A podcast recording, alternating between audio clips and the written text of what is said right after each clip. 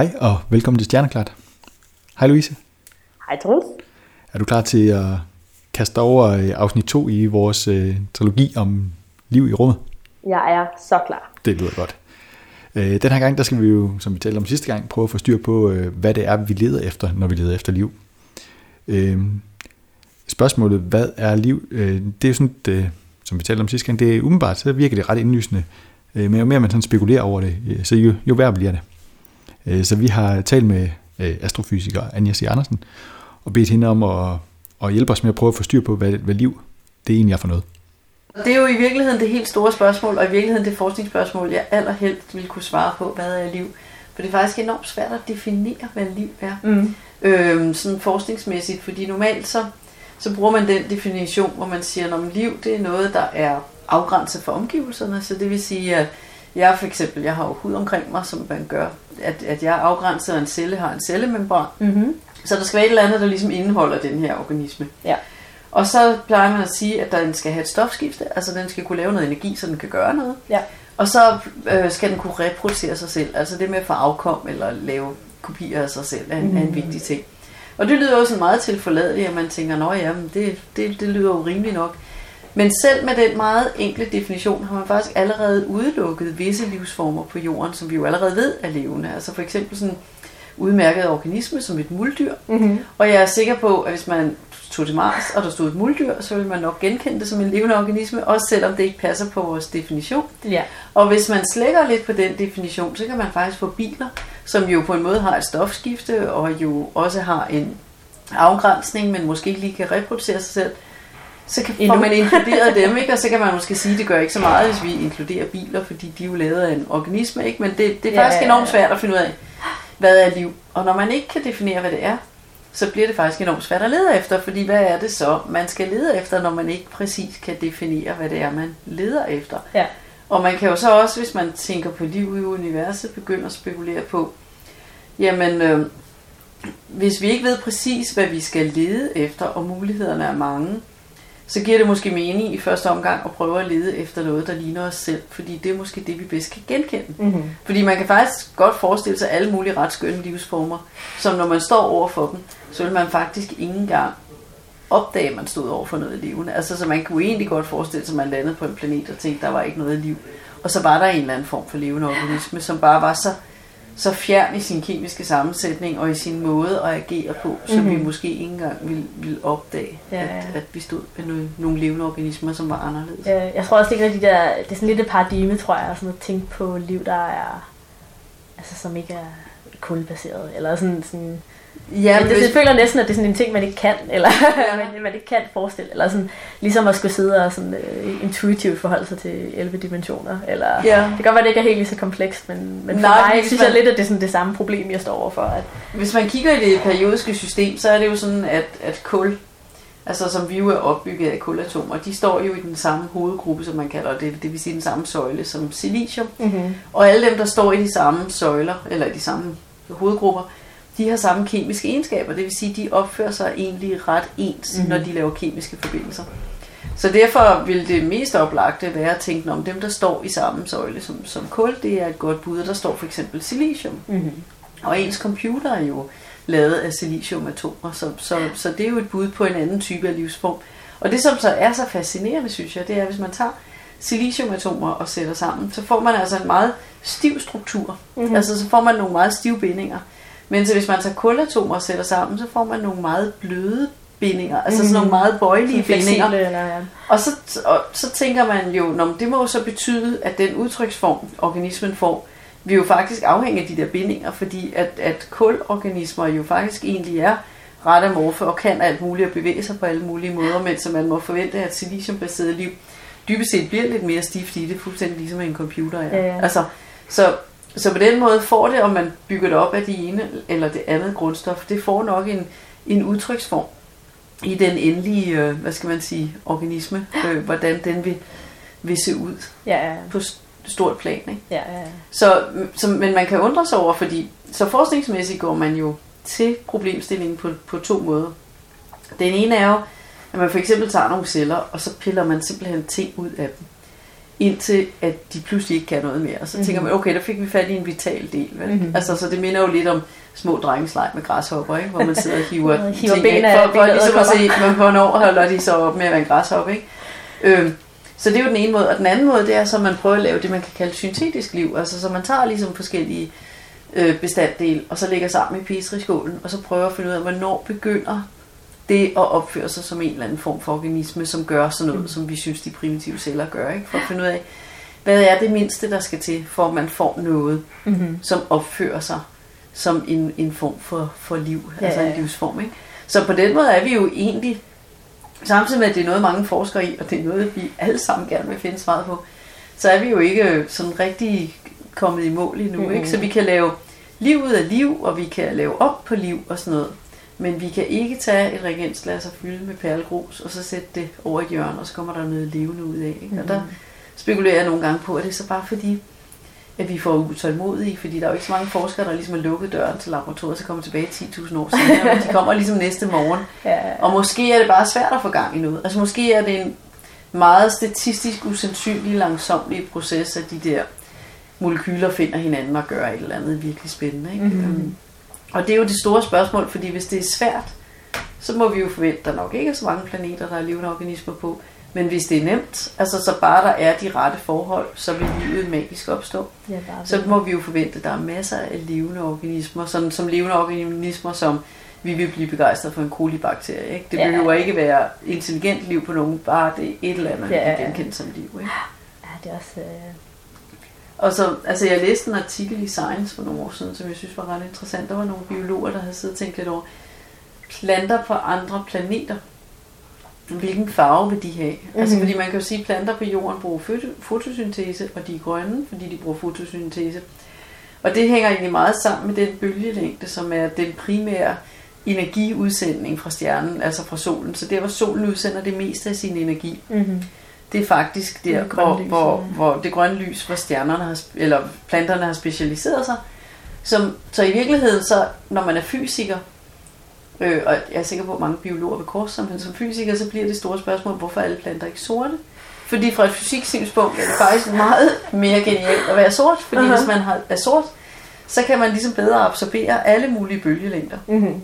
Så hvorfor kan det betale sig for planterne at være så specialiseret, i stedet for ligesom at Mm-hmm. og kunne, kunne tåle lidt, lidt forskelligt. Ikke? Ja, ja. Så, så, øh, så spørgsmålet, de ligesom stillede den der artikel, det var, skulle vi forvente, hvis vi landede på andre planeter, så ville, så ville planterne der være sorte, eller skulle vi forvente, at de så havde specialiseret sig i nogle bestemte farver, der svarede til deres stjerne. Ja, ja, ja. Der var deres stjerne Sådan som man havde mest røde energi. planter øh, på planeter omkring M-dvæve, som Ja. er røde stjerner for eksempel. Eller... Så, altså, og der har vi jo meget få datapunkter, og det gode ved få datapunkter, det er, så kan fantasien jo få frit løb, så er der ligesom ingen begrænsninger, fordi Godt man ikke, med ekstrapolering udover. man ved ikke, hvad der gælder. Ja, ja. men det er også noget af det, der gør det virkelig... Øh, jeg, øh, vi har lige haft en episode, der handler om Mars, hvor vi øh, meget sådan en lille bit smule kom ind på, på, om der kunne være liv på Mars, og hvad man, hvorfor man gerne vil lede, lede efter det. Men jeg tror, det er jo en af grunden til, at det er så interessant at lede efter liv på Mars, det er, hvis vi bare kan finde liv på den næste planet fra, fra os, af, så kan vi jo, altså det er jo, så kan vi virkelig sige, det, er sådan, det betyder meget, at man har et eller to datapunkter lige pludselig. Ikke? Jo. Jo, man kan jo også sige, at Mars er jo på en måde proces af stenen, ikke? fordi alle de geologiske undersøgelser, som er blevet lavet af de små Mars-biler, tyder jo på, at Mars har haft en våd fortid. Ikke? Mhm. Der har været vand, flydende vand på Mars. Det er ikke helt klart, hvor længe der har været flydende vand, men sådan forholdsvis længe. Mhm. Nu, I hvert fald størrelse over millioner år. Så det vil sige, at der har været de rette forhold, der har været varmt, der har været en tættere atmosfære, der har været flydende vand. Og spørgsmålet er, er det nok til at livet opstår? Eller er, altså, er de rette forhold, er det tilstrækkeligt? Eller Mhm. mm-hmm. er det bare en nødvendig betingelse? Ja, altså, ja. og det er jo det, vi gerne vil have svar på. Så hvis vi finder en eller anden form for levende fossil, eller bare en fossil bakterie, vi finder nok ikke noget levende på Mars, men noget, der er en, en eller anden rest af, der engang har været noget levende, så bliver konklusionen jo, så er der liv alle steder i universet. Ikke? Fordi så er det bare et spørgsmål om at have de rette forhold. Så tænker vi, så slår livet sig ned. Ikke? Mm-hmm. Og hvis vi kan se på Mars, der har været de rette forhold, men der opstod aldrig noget liv, så, så er vi jo egentlig tilbage i at undre os og tænke, okay, så skal der måske noget altså endnu mere særligt til. Ikke? Og så, Mhm. mm. så er vi faktisk tilbage, hvor vi må sige, så kan det faktisk godt være, at Jorden er det eneste planet i hele universet med levende organismer. Ikke? Mm-hmm. Man tænker, det er det, ikke det mest sandsynlige udfald, men det er et muligt udfald. Øh, her til sidst, øh, der taler Anja om, at, øh, at øh, jorden det er vores tid til eneste datapunkt for at undersøge liv, og det med at undersøge liv, det er egentlig heller ikke så let igen. Og da du øh, talte med Henning Hag, der talte de om, at øh, de, udf- øh, om, om de udfordringer, om øh, hvordan meteoritter de kan hjælpe os med at undersøge øh, den periode, hvor, hvor livet det opstod her på jorden. Hvis vi starter med jorden, øh, så er der jo øh, nogle problemer med at finde ud af, hvor jorden kommer fra, og livet kommer fra, når vi kigger på jorden, fordi jorden er en meget aktiv planet, så derfor har vi ikke materiale bevaret tilbage til den periode, fra den periode, hvor livet opstod på jorden. Vi kan finde sedimenter op øh, i Grønland, som øh, har været meget processeret efter, at de blev til, fordi der er gået 3,8 milliarder år siden, at de øh, blev aflejret på bunden af havet. Så derfor er de, de metamorfiseret, altså været behandlet under højt varme og tryk. Mm-hmm. Alligevel så er det lykkedes en af mine tidligere kolleger fra Geologisk Museum at kigge på de der øh, bjergarter fra Isua og konstatere, at der var rent faktisk liv til stede på det tidspunkt. Ja. Det er altså så langt tilbage, vi kan se. Så vi mangler jo de første 700 millioner år på jorden. Ja. Øhm, så livet kan have opstået meget tidligt. Vi ved det faktisk ikke. Øh, men i en, en eller anden periode der er det opstået. Så hvis vi vil finde ud af, hvordan liv opstår, så må vi kigge nogle andre steder hen. Øh, og hvis vi finder ud af, hvordan jorden opstod, så må vi også finde noget, der er tidligere. Ikke? Og det er der, meteoritterne kommer ind. Fordi meteoritter indeholder byggematerialet til jorden. Mm-hmm. Vi kan finde nogle meteoritter øh, består af det materiale, som jorden blev lavet af. Det vil sige, de er øh, primitive partikler og støv, som er en prøve af den skive, der var omkring solen, inden at planeterne blev til. Altså den øh, skive, som planeterne blev opbygget fra. Ja. Det materiale ligger i nogle meteoritter. Mm-hmm. Og øh, ved at kigge på det, så kan vi altså se, hvad der var, der foregik i skiven. Vi kan finde ud af, hvornår solsystemet opstod. Der er prøve små partikler derinde, som er 4.567,3 millioner år.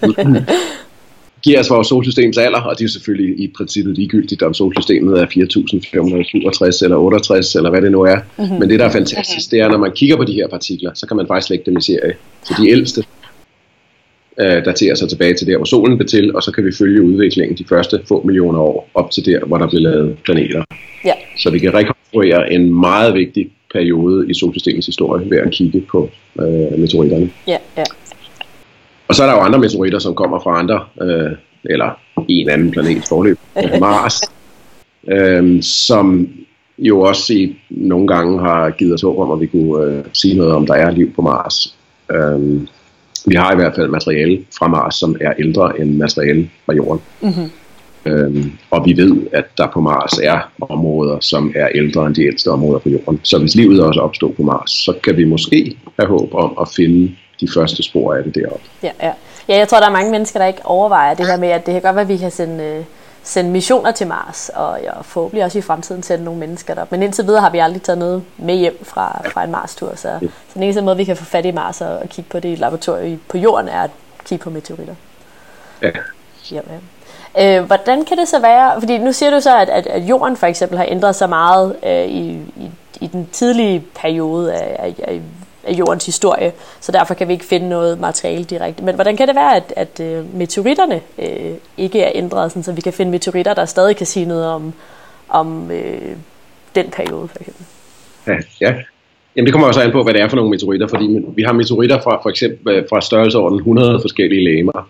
Nogle af dem har været meget omdannet, nogle af dem er faktisk ikke særlig gamle. Ja. Men, men vi kan finde nogle meteorittyper, som øh, det vi kalder kondritter, som indeholder de her partikler, kondroler, det er nogle små smeltedråber fra solsystemets oprindelse. Ja. Øhm, de har været en del af nogle asteroider, som ikke har haft den samme geologiske udvikling. Der har ikke været pladetektonik og vulkanudbrud og alt det andet. Det har bare været sådan nogle løs sammenkittede støvbolde, som har været varmet en lille smule op nok til de blev kittet sammen. Der har også været nogle øh, impacts på dem, som har sendt chokbølger igennem. Så der er sket lidt med materialet, men det er stadigvæk de oprindelige partikler, der ligger der. Mm-hmm. Og kan man finde nogen, som har været øh, behandlet ordentligt, så at sige, altså en asteroide, som har været så, haft så øh, lidt processering af materialet som muligt, så kan vi altså gå tilbage og se nogle ting, som rent faktisk har med den første historie at gøre, nemlig skiven, nebulaen omkring solen, mm-hmm. som var der inden, at de her asteroider blev lavet. Andre kommer fra asteroider, som faktisk har været totalt opsmeltet og har haft vulkaner og ting og sager på overfladen. Så der er også den, den helt anden øh, ende af det, som, Ja, ja, ja. som siger noget andet om, om solsystemets udvikling. Men der er altså heldigvis bevaret materiale i det, vi kan kalde primitive asteroider. Her der er primitive et, et positivt lavet ord. Eller Som sigtet, ikke er- eller hvad det hedder, ja. Ja, ja, ja, ja.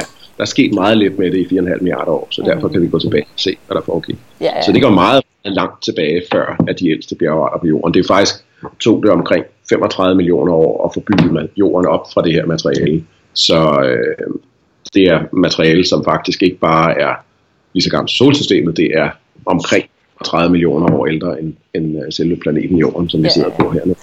Ah, Det er altså helt fantastisk at tænke på, at man kan holde på, holde på, på noget, der er så gammelt også. øh. Ja, ja, ja. Og så kan man, man kan sige, når man kigger på dem, så kan de fleste nok forholde sig til, at hvis vi bare samler nok af det her byggemateriale tilbage, som har alle grundstofferne i periodiske, alt hvad der skal til at, at lave jorden, jamen så, så kan vi få bygget sådan en klode op på 35 millioner år. Men det, der er vildt, når man så sidder med den, er jo, at det er jo ikke bare jorden, der er lavet af det. Hvis vi tilsætter lidt vand og venter 4,5 milliarder år, så, øh, så var det sådan set også sådan nogen som os, der kom ud af det. Det er en øh, både virkelig vild og imponerende tanke, det der med, at øh, vi har sådan set øh, de der 100, jeg tror det er 118 øh, byggeklodser eller sådan noget, i, og så er det ja, nogle færre af dem, som så vi, vi kender sådan i, fra naturen. Øh, Ja. Men, øh, men øh, det er sådan set, det er det, hvad man skal bruge, mere eller mindre. øh, det, ja, det synes jeg, det er virkelig øh, det er en vild tanke, at øh, der kan man øh, lave alt fra øh, asteroider til, øh, til computer og bøger og også. Ja, jeg tror sådan, at hvis man gerne vil tage den tanke endnu videre, jamen, så hvis man bryder det endnu længere ned, ikke? Altså det er bare protoner, neutroner og elektroner, ja, og, og det er det. ja, Det er, det er en helt fantastisk, øh, det er sådan, det er sådan et sted, hvor, hvor jeg tror, virkeligheden er, er sådan vildere end, end vores fantasi. ja. Øhm, hvor, hvor byggeklodserne de kommer fra, og hvordan mængderne af de forskellige byggeklodser, de sådan måske kan sige noget om, øh, hvad det er for noget liv, som øh, vi skal kigge efter. Det var jo også en af de ting, som du talte med Anja om. Grundstofferne bliver lavet inde i stjerners øh, indre. Øh, men det er ikke i, i den proces, hvor de laver... Fordi det, at stjerner laver et grundstof om til et andet, det er faktisk det, der giver dem den energi, som gør, at stjerner lyser. Mhm. Og der er det så sådan, at, øh, at vores teori siger, og her er der jo tale om teori, fordi jeg tror ikke, jeg afslører for meget, hvis jeg siger, at vi jo aldrig fløjet ud og hentet en stjerne og taget den ned i kælderen på Lisbon Institut og skåret den igennem og tjekket, at det er sådan. Vi har nogle andre metoder, hvor vi har testet, om det, det virkelig kan være sådan, så vi er rimelig sikre på, at det er rigtigt, men bare lige for at tage et forbehold. Så mener vi, at det, der foregår, det er, at man i første omgang får lavet hydrogen om til helium, mm-hmm. og hydrogen og helium er det, stjerner består mest af. Når man så ender med en masse helium i stjernens indre, så hvis den kan få en høj nok temperatur, så kan den lave det der helium om til kul, og senere kul om til ilt, og ilt om til silicium, og silicium om til jern. Og på den måde kan man få lavet en håndfuld af grundstofferne op til jern i forskellige mængder, alt efter hvad det er for en stjerne, mm-hmm. hvor, hvor høj temperatur den kan i centrum. Mens alle grundstoffer senere end jern, de øh, bliver formentlig de fleste af dem lavet i forbindelse med supernova-eksplosioner, eller det vi kalder røde kæmpestjerner, altså planetariske tåger, så de er jo på en eller anden måde forbundet med stjernedød i en eller anden grad. Og det kan man, når man så går ud og måler på rummet mellem stjernerne, det vi kalder de interstellare by, sty, skyer, så kan vi også se, at der er mest hydrogen og helium og så kul dernede, og fra jern og ned, der er næsten ikke nogen af de, de grundstoffer. Og så kan man jo så undre sig lidt, fordi hvis man går ud og kigger på, hvad der er på jorden, mm-hmm. så er der jo faktisk rigtig mange af de grundstoffer, som der er færrest af i universet. Så på den måde er jordens grundstofsammensætning faktisk slet ikke repræsentativ for solens og de andre stjerners. Øh, fordi vi egentlig lavet det, der er mindst af Ja, på ja, en ja. eller anden måde. Ikke? Øhm, og så det, som, som min forskning går ud på, det er faktisk, at vi lidt prøver at finde ud af, når, hvor hurtigt i universets historie var der grundstoffer nok, til man kunne få lavet støvpartikler nok, til man kunne få lavet den første jordklode. Mm-hmm. Altså hvor hurtigt kunne den første jordklode komme til i universets historie? Var det 1 milliard år efter Big Bang, eller skulle der gå de 8 milliarder år, som der egentlig gik, inden jorden blev dannet? Mm-hmm. Altså er det sådan, at jorden måske er en del af første generations planeterne, kan man sige, i Mhm. universet. Så det, at vi ikke har hørt fra nogle andre i virkeligheden, skyldes, at det er os, der er de første. Så, så det er os, der skal sende signaler ud til de efterfølgende. Ja, ja, fordi ja. der, der har ikke været nogen før os. Det vil jeg sige, statistisk set, lige nu tror jeg ikke helt, det er sådan. Jeg tror faktisk, man godt har kunne lave en jordklode tidligere, og så kan man begynde at undre sig over, hvorfor vi så ikke har hørt fra nogen. øhm, men, men, men det er jo ikke et spørgsmål om tro, det må komme an på en prøve. Så, så det er det, hele den kortlægning af, hvad sker der med, med grundstofferne i et periodisk system. Og der kan man sige ud fra et synspunkt som liv, der er vi jo så meget interesseret i, når, hvor, hvornår og hvordan får man lavet kulatomer, ikke? fordi det er jo ligesom det, vi er dannet af. Mm-hmm. Øh, hvor mange kulatomer skal der til, for at, øh, at det er nok til, at man kan begynde at lave levende organismer, og man kan få den øh, kulkemi, altså Ja, ja, organisk kemi, som vi plejer at kalde det, til at forløbe, som, som der skal til. Og der er jo nok sådan et eller andet, tænker vi, en vis kritisk masse. Altså at der er ligesom, man skal over en eller anden vis grænseværdi for, at, at tingene begynder at kunne lade sig gøre. Vi ved Mhm. mm-hmm. faktisk ikke, hvad, hvad den er. Nej, ja, ja, altså, man kan sådan, jeg tænker lidt på det som i, at altså, jo, jo, jo flere Lego-klodser du har, og, og lad os sige, det at kunne samle Lego-klodserne til, til at danne et mole- kompliceret molekyle eller lave liv, altså, jo flere Lego-klodser der er, jo, jo større sandsynlighed er der for, at de sådan, hvis man ryster kassen, så er der en af dem, der, der ender med at være et kulatom i sidste Ja. eller, eller kul, øh, en kompliceret Ja. kulbaseret molekyl. Altså, og der synes jeg jo, at, øh, at det, altså, jeg blev så glad der i 2015, hvor man så ligesom fik øh, navngivet yderligere fire grundstoffer i det periodiske system. Ikke? Så bedst som vi, vi har jo sådan en tendens til at tro, nu ved vi det hele, så var der alligevel lidt, lidt flere grundstoffer, og lige nu er jeg rigtig glad for det periodiske system, fordi hvis folk kan huske det fra dengang de gik i skole, så kan de måske huske, at i nederste højre hjørne, der ligesom var nogle tomme pladser, der manglede noget. Nu er det fyldt helt ud. Det er sådan helt husmor ordentligt. Der er, der er noget på alle pladser. Men det vi jo ikke ved som forskere, det er om der er en etage mere nedunder. Ja. Der er ikke noget, der umiddelbart udelukker, at der skulle være flere grundstoffer end dem, vi, vi har fundet. Ikke? Så, mm-hmm. så på den måde er det jo hele tiden søgen. Men der kan vi jo sige, dem der er flest af, det er de lette grundstoffer, det er dem oppe i toppen. Der er ikke så mange af dem øh, nede i bunden. Ja. Og, og interessant nok, så hvis man egentlig tog og fordampede mig, og så hvad jeg bestod af, så består jeg, bortset fra at jeg ikke har så meget helium i mig, men så består jeg dybest set af de grundstoffer, der er flest af. Mm-hmm. Altså, så er jeg egentlig lavet af den type Lego-klodser, som er mest hyppige. Ja. Og det ligner jo altså lidt en tanke, hvor man tænker, om det er jo selvfølgelig klart, at det giver jo mening, at hvis man skal sætte noget sammen, Mm-hmm. så, så er der mest sandsynligt for at sætte noget sammen med det, der er mest af. Ja. Og, og det er så egentlig en af grundene til, at de fleste, der interesserer sig for liv omkring andre øh, stjerner, egentlig forventer, at vi skal finde noget, der minder om os selv. Fordi. Mhm. vi tænker, når vi er jo lavet af det, der er mest af. Ja. Så, så, det, er de, så det er nok Sådan en, endnu et argument for den, den kemi og den fysik, der vil foregå andre steder, det er jo det, der er mest af. Ja, ja, ja. Altså, øhm, men der er jo sådan alle mulige... Altså, de der grundstoffer er jo ret interessante, ikke? Altså det der med, at alt, det meste af det jern, der er på jorden, ligger inde i, i jern, jordens jernkerne, ikke? At det er Mhm. ligesom sunket til bunds, kan man sige, ikke? Øh, og det, man, umiddelbart så tænker man, at jamen, det er klart, det der er tungere, det må synke ind i midten. Men så, så kan man jo begynde at spørge sig, hvorfor findes der så uran og guld på jordens overflade? Fordi det er jo også tungt. Hvorfor ligger det ikke inde i, i jordens kerne sammen med jern? Og det har så noget at gøre med, at nogle grundstoffer ikke kan lide hinanden, og helst ikke vil være samme sted. Og så er der nogle af dem, der flyder ovenpå, ligesom sådan urenheder på en suppe og sådan noget. Ikke? Og så, altså her på Geologisk Museum, der har vi jo nede i gården, sådan en kæmpestor jernmeteorit liggende fra, fra Grønland. Ikke? Og hver gang, når jeg kommer på arbejde, så klapper jeg den lige, fordi jeg synes, det er så fedt. At man kan stå og røre en jernkerne fra en ikke længere eksisterende planet. Og vi antager jo så, at vores egen jernkerne i jordens egen vil se sådan ud, men vi ved det jo ikke, for vi har ikke boret den der 6.000 km dybe tunnel Jeg ned til jordens turen. Øh, så, vi, så der kan meteoritterne jo så faktisk fortælle noget om, om os selv, ja, ja. også antager vi, ikke? mm-hmm. Øhm, så, øh, så, så dybest set, altså det der med, hvad er der af stjernestøv, og det er så der, hvor meteoritter også kommer ind, fordi at når man bare kigger ud med sin kigger, så, så ser man støvet som sådan nogle sorte plamager, hvad kan man sige, mellem stjernerne. Mm-hmm. Og det er der ikke så frygtelig meget information i. Altså, så når man så sidder med sin computer og prøver at regne nogle modeller af, hvordan ser tingene ud, så kan man få rigtig mange forskellige lige gode løsninger til at passe. Fordi der er simpelthen for få datapunkter, kan man Ja, ja, sige. ja. Og så er det jo, man kan blive inspireret af at kigge i de mest øh, oprindelige meteoritter, dem som var til stede, da solsystemet blev dannet, så sige, okay, hvad var det første støv, der var i solsystemet? Ja. Det kan måske give os et hint om, hvad er det så, vi tror, der er ude mellem stjernerne, og så bruger man det som sit, sit første gæt, kan man sige, på, hvad er det så, vi tror, vi ser, og, og passer det så, ikke? Ja. Men der er det jo sådan lidt, vi på en måde lidt ser skyggebilleder af noget støv, og så skal vi gætte os til, hvordan støvet, eller vi ser et bremsespor, og så skal vi gætte os til, hvad det var for en bil. Ja, Altså.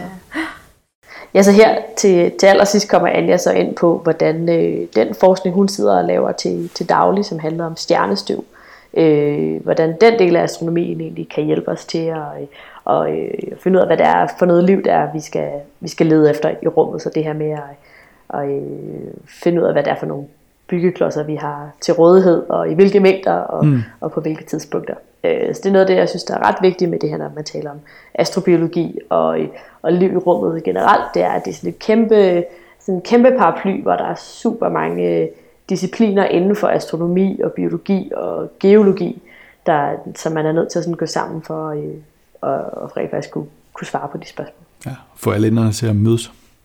Lige præcis. Ja. og det gør det også super spændende. Altså det, er, det gør, at det er sådan, det er sådan lidt sådan nogle buzzwords i, øh, i forskning i øjeblikket, tror jeg, sådan noget med, at, øh, at forskning handler i grænsefladerne mellem, øh, mellem områder. Ja, øh, men, men der er helt klart noget, noget sandt i det. Altså det er super spændende, der man øh, som astronom kan få lov at begynde at arbejde med biologer for eksempel, mm. og så øh, sådan starte helt nye felter op på den måde. Ja. Ja, ja, så man kan sige, at vi kender, vi kender byggeklodserne til, øh, hvad der skal til for at, at skabe liv, som vi kender det. Men, men det med at gå øh, skridtet fra, øh, at vi har byggeklodserne, til at rent faktisk at blive øh, til liv, det, det er ikke så enkelt igen. Øh, og indtil videre, der er der jo kun det her enkelte sted, øh, hvor vi med sikkerhed ved, at det er sket. Men øh, hvad øh, nu, hvis vi en dag opdager liv, øh, som ikke er startet her på jorden? Det afhænger selvfølgelig ret meget af, hvad det er for noget, øh, en type liv, om, øh, om øh, det er en enkeltcellet organisme, eller om det er en højtstående civilisation, om det er levende liv, eller om det er en, øh, et fossil af en eller anden uddød art, eller om, øh, ja, og også hvor, hvor det er hen, om det er sådan lige i vores eget nabolag, eller om det er langt væk, så det er usandsynligt, at vi nogensinde kommer til at, at, at, komme til at kunne se nærmere på det. Øh, men øh, i næste afsnit, der skal vi se nærmere på, øh, hvad vi, øh, vi gør, hvis vi øh, engang finder noget liv derude. Uh, det bliver spændende. Yes, det gør det. Vi ses, Louise. Det gør vi. Ej, Hej.